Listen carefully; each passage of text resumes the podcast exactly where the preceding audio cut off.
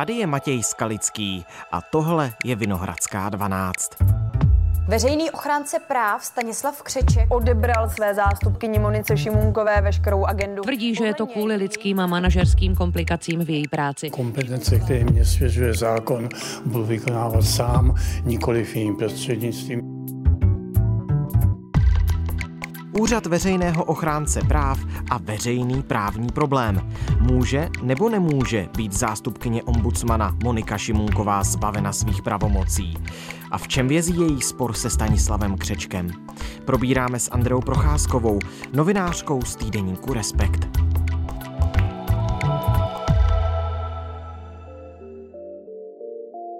Dnes je pondělí 4. července. Ahoj Andreo, vítej. Ahoj Matěj, díky za pozvání. Před dvěma lety si psala, že Česká republika zažívá neklid kolem nově zvoleného ombudsmana. Tak eh, teď se ta situace zdá se opakuje. Jen pan Stanislav Křeček je už ve funkci nějaký ten pátek. Vysvětlil už, proč zbavil svou zástupkyni Moniku Šimunkovou pravomocí a její agendy? Veřejný ochránce práv Stanislav Křeček minulý týden České tiskové kanceláři zaslal informaci, v níž úplně svoje počínání velmi detailně nezdůvodňuje, pouze v něm praví, a teď cituji, základním předpokladem úspěšné spolupráce je vůle a snaha všech zúčastněných se domluvit a tuto vůli jsem bohužel ze strany paní zástupkyně necítil a necítím. Hmm. Když jsme se mu snažili dovolat v redakci, tak on to sice zvednul, ale pak to položil, když zjistil, na co se ptáme. A Monika Šimunková, tedy jeho zástupkyně, naopak říká, že jí to bylo pouze oznámeno a tím důvodem bylo, že mají jiné názory na asi to, jak se pojímá vůbec ten úřad ombudsmana, co by měl šetřit, co jsou ty základní problémy, jak by tam mělo fungovat? Já bych řekla, že je to naprosto bezprecedentní krok eh, v historii ombudsmanství. Vždy měli ombudsmané a jejich zástupci rozdílné názory. Nikdy nedošlo k tomu, že by ombudsman vzal veškerou agendu svému zástupci Já kvůli tomu. nechci poškozovat ani nové jméno úřadu, ani paní Šimunkové, zejména za situace, kdy to je jenom administrativní opatření, které pro občany, pro stěžovatele, kteří nám píší, nemá vůbec žádný vliv. Jejich stížnosti budou vyřizovány stejně pečlivě. A jako tomu Stanislav. Křeček dále dodával, že instituce veřejného ochránce práv musí mluvit jedním hlasem, protože to je monokratický orgán, tedy jako, že v čele stojí jedna zodpovědná osoba, která má i veřejně tvořit to, Mhm. co je obraz té agendy ombudsmana. A výsledek je tedy takový, že Monika Šimunková od 1. července nemá žádnou agendu na starost, přitom doteď se věnovala třeba dodržování úmluvy o ochraně zdravotně postižených nebo řešila třeba agendu lidí omezených na svobodě, ať jsou to věznice nebo zdravotní ústavy.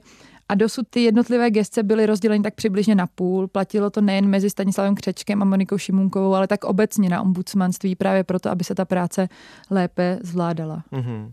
A jak na tento, předpokládám, bezprecedentní krok reagují politici? Já jsem zaznamenal reakci Petra Fialy, premiéra z ODS, který ještě ze samitu NATO v Madridu vzkázal, že tomu kroku nerozumí.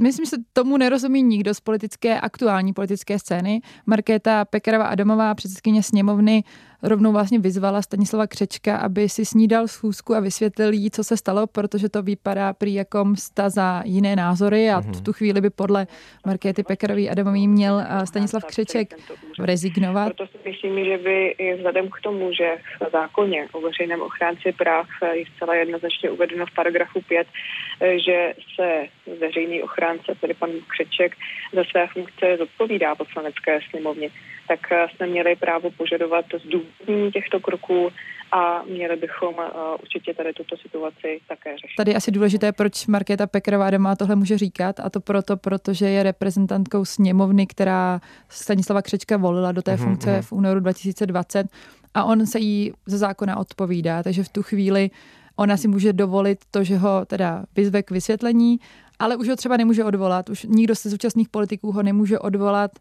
Třeba kvůli tomu, že odebírá agendu někomu, koho ostatní politici, jak říkali, považují za schopného um, člena toho úřadu, rádi s ním spolupracují. Třeba v ukrajinské krizi hodně pomohla s integrací ukrajinských uprchlíků, zabývala se otázkou ukrajinských Romů, ale vlastně ten zákon je nastaven tak, aby chránil to čelo úřadu ombudsmana, protože ombudsman kontroluje mimo jiné veřejnou sféru a veřejnou zprávu a státní moc. A v tu chvíli vlastně by nebylo dobré, aby kdyby dělal problémy státu, tak aby ho někdo snadno odvolal. Takže jsme se dostali také paradoxní situace, že Stanislav Křeček je vlastně jako neodvolatelný a možná třeba by to v nějakém světě jiném, a kdyby ten zákon vypadal jinak, dávalo smysl, protože dělá něco, co není úplně asi správné, ale není to protizákonné a může být odvolán jen tak, že by mu třeba někdo prokázal trestný čin, hmm. nebo by se stal nesvéprávným, nebo by mu uplnul šestiletý mandát, a nebo by sám rezignoval. Takže tam asi směřují slova Markéty Pekarový Adamový k tomu, že chce to vysvětlení, asi tam bude i nějaká jako snaha tu situaci nějak vyřešit. Ale zároveň jsem zaznamenala i hlasy, kteří říkali, že je to důvod, proč zrušit ombudsmana. A jako ten úřad úplně. Přesně tak. A Politicky to asi není překvapivé, expertně možná ano, protože to říká šéf Komise pro ústavu a parlamentní procedury Zdeněk Hraba, který říká, že to stojí příliš mnoho peněz a nemá to žádné tvrdé nástroje, ještě tam je Stanislav Křeček. Uh-huh. Tak to mám pocit, že ta argumentace je trochu mimo, protože ten úřad není jenom Stanislav Křeček a už to existuje poměrně dlouho a rušit ho kvůli jako jedné špatné personální volbě asi nedává úplně smysl. Mm-hmm. Ty jsi mluvila o tom, že ten zákon je napsaný tak, aby chránil čelo toho úřadu. To znamená, že Monika Šimunková v tuto chvíli nemá žádné možnosti, jak se eh, proti tomu, že byla zbavena všech svých pravomocí bránit? O tom je právě ten spor, protože ten zákon nemluví úplně jasně. Ten zákon nebyl psán proto, aby se řešily takhle konfliktní situace mezi veřejným ochráncem práv a jeho zástupcem protože Stanislav Křeček dneska tvrdí, že on je teda ten monokratický orgán, že odpovídá on a rozhoduje jen on. Monika Šimunková naopak říká, že tak ve skutečnosti nemůže být prakticky, protože ombudsman celou agendu sám nezvládne a že, že vlastně jako to jde proti smyslu toho zákona, aby dobře ten úřad fungoval, tak přece jako nemůžete odebrat jednomu ze dvou hlavních lidí v tom úřadě jako část agendy. Myslím si, že teda jako čistě právně má pravdu spíše Stanislav Křeček v tom, že on si může odvolat uh, paní Šimunkovou z jakékoliv agendy, když se rozhodne i z jakýchkoliv hmm. důvodů. To, že to není asi správné, to je druhá věc, ale to nerozporuje to, že paní Šimunková asi nemá jinou možnost, než to medializovat a, a snažit se třeba přesvědčit politiky, aby v budoucnu ten zákon vyjasnili. Monika Šimunková označila jeho rozhodnutí za bezprecedentní zásah do pozice zástupkyně veřejného ochránce práv a ve vyjádření pro českou televizi mimo jiné uvedla. Já se ohrazuji proti jeho křivým obviněním, která řekl do médií, která poškozují moji osobu a i zvážím prostředky na ochranu osobnosti proti jeho lživým obviněním. Šimunková to považuje za útok na její osobu a zvažuje i žalobu. Kvůli odebrání agendy se taky chce obrátit na sněmovnu. Ty spory jsou dlouhodobé a jestli se dovídám, že na mě chce podat žalobu pro šikanu, tak pak asi z toho vyplývá, že ta spolupráce nebyla dobrá a asi nebude dobrá.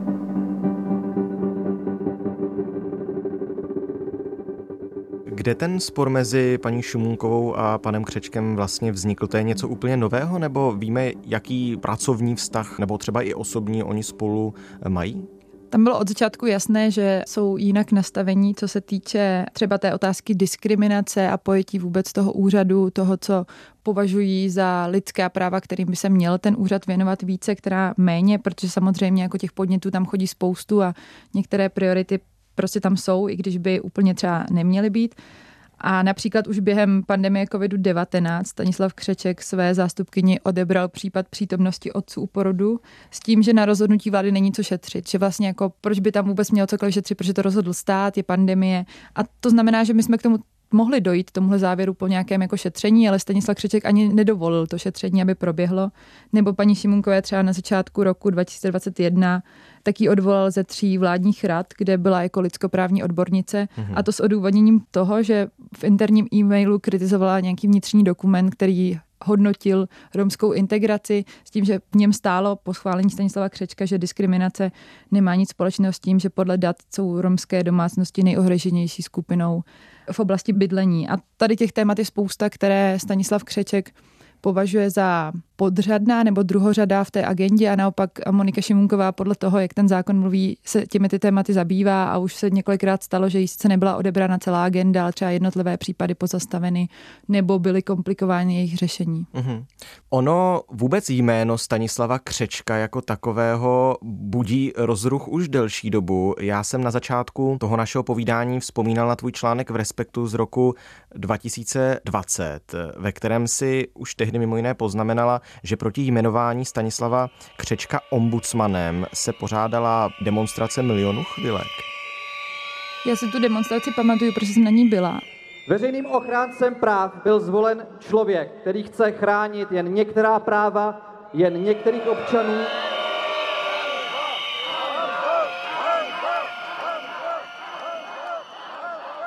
a bylo to v únoru 2020, těsně potom zvolení v tajné volbě.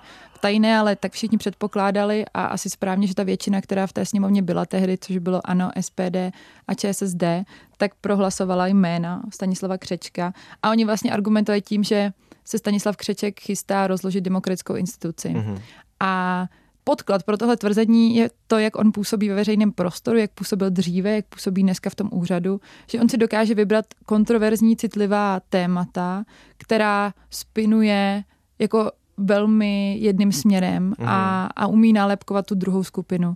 Typicky o snaze Ani Šabatové, což byla jeho dřívější nadřízená v čele právě ombudsmanství a teď oni se poté jako prohodili a on byl její zástupce, tak o snaze Ani Šabatový bojovat proti diskriminaci tak mluvil jako o diskriminačním šílenství Aha. a opakovaně prohlašoval, že místo práv menšin je třeba hájit práva většiny vybíral si spory jako typu toho, že chtěl, aby Pražská střední škola měla právo zakázat studence ze Somálska zahalovat si hlavu ve škole, i když Anna Šabatová i všechny soudy poté dali za pravdu té studence, že to je diskriminace z důvodu náboženského přesvědčení. Školní řád by měl znít takto. Nikdo nesmí mít na hlavě nic, kromě muslimů. No ale to přece je porušení rovnosti lidí. A jestliže soud tedy řekl, že neviděl legitimní důvod, tak já ten důvod vidím v rovnosti občanů. Rovnost občanů je podle mě základ základem práva. Nikdo ani z náboženských důvodů nesmí mít žádnou výjimku, kterou jiní nemají.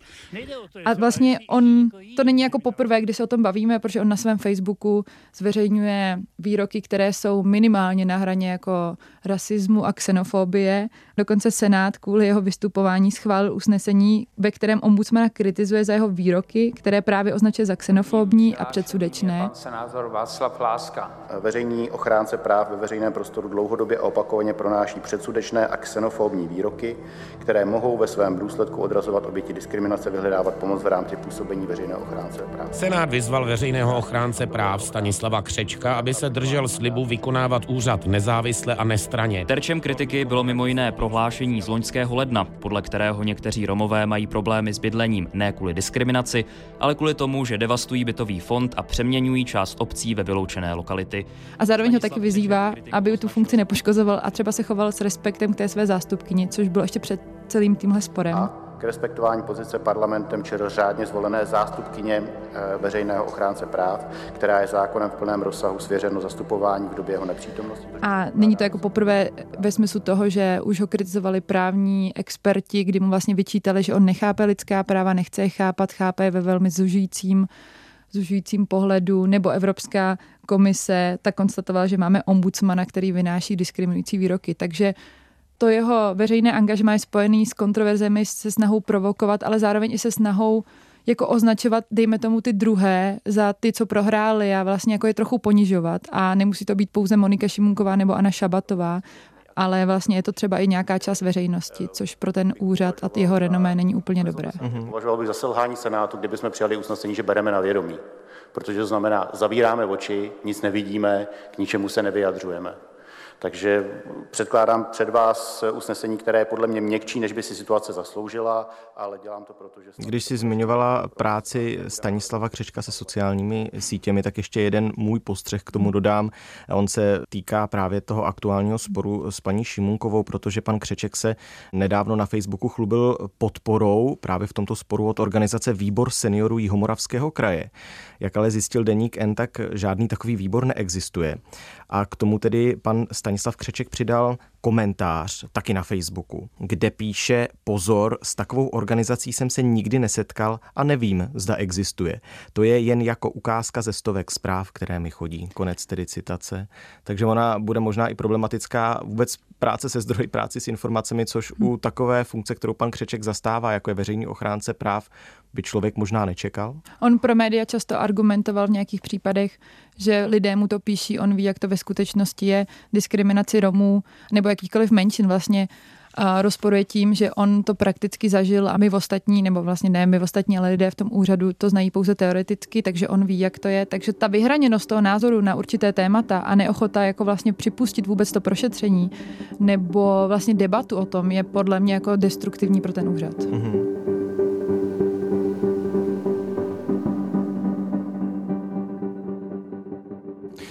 Andreo, veřejný ochránce práv v České republice. Ty už si zmiňovala, že tu zaznívaly možná hlasy, že bychom vůbec takovou funkci nebo takový úřad v Česku nepotřebovali. Tak eh, potřebujeme ho? Já si myslím, že potřebujeme. Ty hlasy byly ojedinělé a zmiňovala jsem Zdeňka Hrabu, který ten aktuální spor komentoval takto, ale třeba v 90. letech na jejich konci většina ODS protestovala proti vzniku toho úřadu jako proti něčemu, co není potřebné a dnes vidíme, že Petr Fiala, premiér, české vlády a šéf ODS se toho úřadu zastává. Takže i politicky si myslím, že tomu úřadu bylo dáno za pravdu, že je potřeba. Aby jsme nějak jako schrnuli, co ten úřad znamená, tak já jsem se koukala do zákona a do důvodové zprávy, protože mi přišlo zajímavé, jak nad tím přemýšleli v tom roce 99 lidé, když to tehdy psali a pak to přeložím teda nějak do češtiny, ale uh-huh. v důvodové zprávě se píše, ombudsman by měl sloužit průměrnému, obyčejnému občanovi, bohatstvím neoplývajícímu a právnicky nedočenému individu, ztracenému v houšti arrogantní byrokracie. Hmm, to je lirický popis tedy. Přesně tak, takový právně lirický, ale kdybychom to měli teda dát do nějakého laického jazyka, tak veřejný ochránce práv je tu proto, aby chránil občany před úřady a institucemi typicky státu nebo nějaké veřejné moci, které jednají v rozporu s právem, se zákonem, s nějakými principy demokratického právního státu, anebo nejednají vůbec a tím vlastně jako poškozují zájmy řadových občanů. Může třeba věci i vyšetřovat, informovat poslance, vyzývat k nějaké nápravě. Občas se i třeba účastní soudního řízení.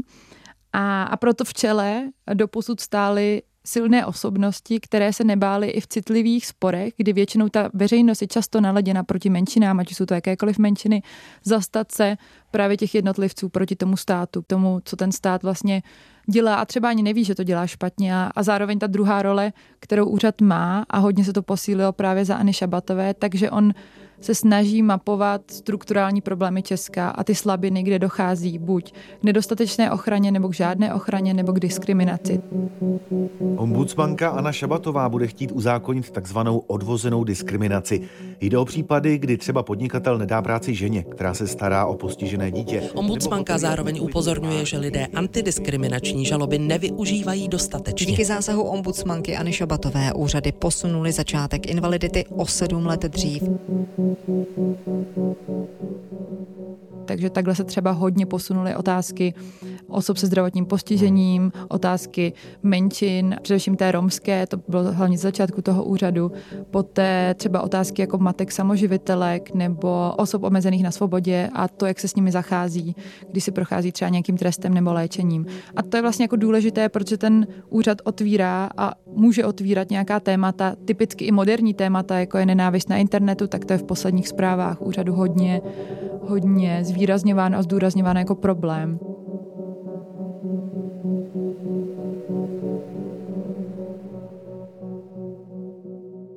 Ty už si říkala, že veřejný ochránce práv se zodpovídá poslanecké sněmovně, je to volená funkce, je volená na 6 let. Taky si už říkala, ale že je veřejný ochránce práv neodvolatelný. Neuvažovalo se o tom, že by se změnil zákon?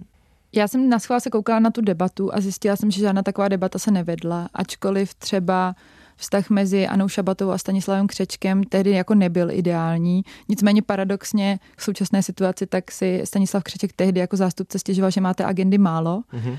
A nicméně tam je asi otázka, jak by ten zákon měl být případně změněný a možná proto se ta diskuze nevede, protože na to není jasný názor. Mm-hmm. Tak ty jsi taky právnička, tak já se tě zeptám, měl by se změnit zákon? Měla by být tahle funkce eh, z podstaty své věci odvolatelná?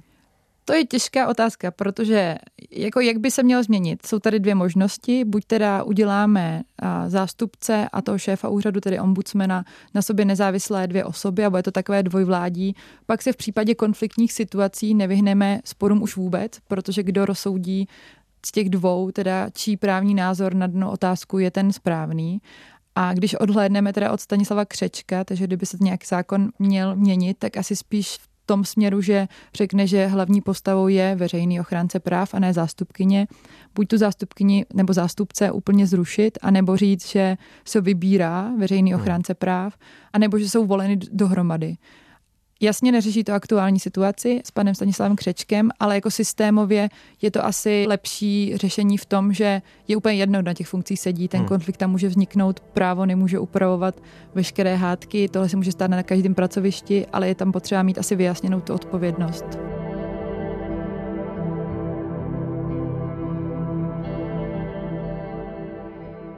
Kdo rozsoudí tedy ten současný spor? Jak to bude teď v následujících dnech vypadat? Já si myslím, že nikdo, že tohle budeme zažívat ještě další tři roky ve funkci pana Aha. Stanislava Křečka, protože předpokládám, že on se sejde s předsedkyní sněmovny a pravděpodobně i s premiérem, že jim tam něco asi vysvětlí, uvidíme co.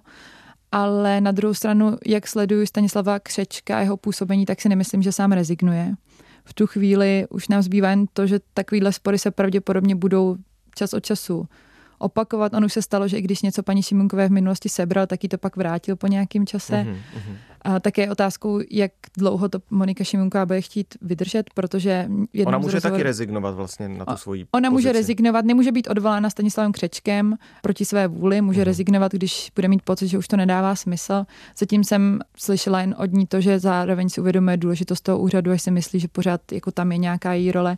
Takže to je jako paradox té dnešní situace, že tak trochu není jasné, jestli vlastně bude vůbec vyřešena a ačkoliv se politici můžou snažit, tak už momentálně jako promeškali to řešení při té volbě v roce 2020.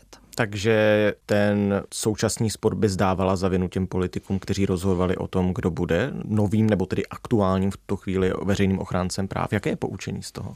Já si myslím, že to je lekce pro politiky a že to je politická odpovědnost, kdo dneska sedí v tom úřadu a kdo dneska nesedí v tom úřadu protože tehdy proti Stanislavu Křečkovi kandidovali vlastně jako poměrně solidní kandidáti. Můžu zmínit Vít, Víta Alexandra Šorma, který zastupuje Česko před Evropským soudem pro lidská práva, velmi renomovaný právník. Tehdy vlastně dostal minimum hlasů a v nějakých širších nominacích se uvažovalo o bývalé ústavní soudkyni Elisce Wagnerové, také vlastně minimální podpora. Takže bych řekla, že asi pro příště je potřeba přemýšlet o tom, koho chceme na té funkci, že to má být spíše nějaký člověk, který směřuje, než aby naopak vyhrocoval ty konflikty a který je asi jako z hlediska toho renomé úřadu a potom vzhledem k tomu, kdo tam kdy seděl, ať už je to Otakar Motel, ať už je to Anna Šabatová, hmm. Takže bude vlastně jako dodávat důvěru té veřejnosti, která se na ně jako má obracet, protože to je jeho hlavní účel. A ve chvíli, kdy tam sedí někdo, kdo říká, práva těchto menšin nebo práva vás, jako já nebudu vůbec jako chránit, protože mám pocit, že tady jsou důležitější problémy, tak pak se nelze divit, že si lidé z toho vezmou, že ten úřad vlastně je trochu zbytečný pro ně. A tu důvěru právě k tomu člověkovi třeba nemají. Přesně tak. A, a zároveň je důležité si dodat, že jak se chová Stanislav Křeček v úřadu, nemůže být překvapení pro nikoho z politiků. On postavil svůj nominační projev tehdy v té sněmovně v únoru 2020 na tom, že vlastně jako symbolizuje tu politiku tehdejší doby. On ho navrhl Miloš Zeman a, a to se mu právě na něm a, líbilo, že on říkal, že staví svou nominaci na trestání v uvozovkách těch druhých, že mu nešlo jenom o to, že bude měnit v úřadu Česko a způsob, jak přemýšlí třeba o základních právech, ale i zároveň, že on tomu doprovázel nějaké jako ponížení té druhé skupiny. A to si myslím, že je přesný opak toho, co by ten veřejný ochránce práv měl symbolizovat. Moc krát díky za všechny tvoje odpovědi, Andro. Já díky za pozvání. Tohle už je všechno z Vinohradské 12. Dnes s Andreou Procházkovou, zástupkyní šéf-redaktora v týdeníku Respekt a doktorantkou na právnické fakultě Univerzity Karlovy. Mluvili jsme o sporu mezi veřejným ochráncem práv Stanislavem Křečkem a jeho zástupkyní Monikou Šimunkovou. Čekají nás dva státní svátky, přes které si dá Vinohradská 12 pauzu. Poslechnout si mezi tím můžete naše starší epizody. Jsou na webu iRozhlas.cz, v aplikaci Můj rozhlas a taky ve všech dalších podcastových aplikacích. Naslyšenou ve čtvrtek.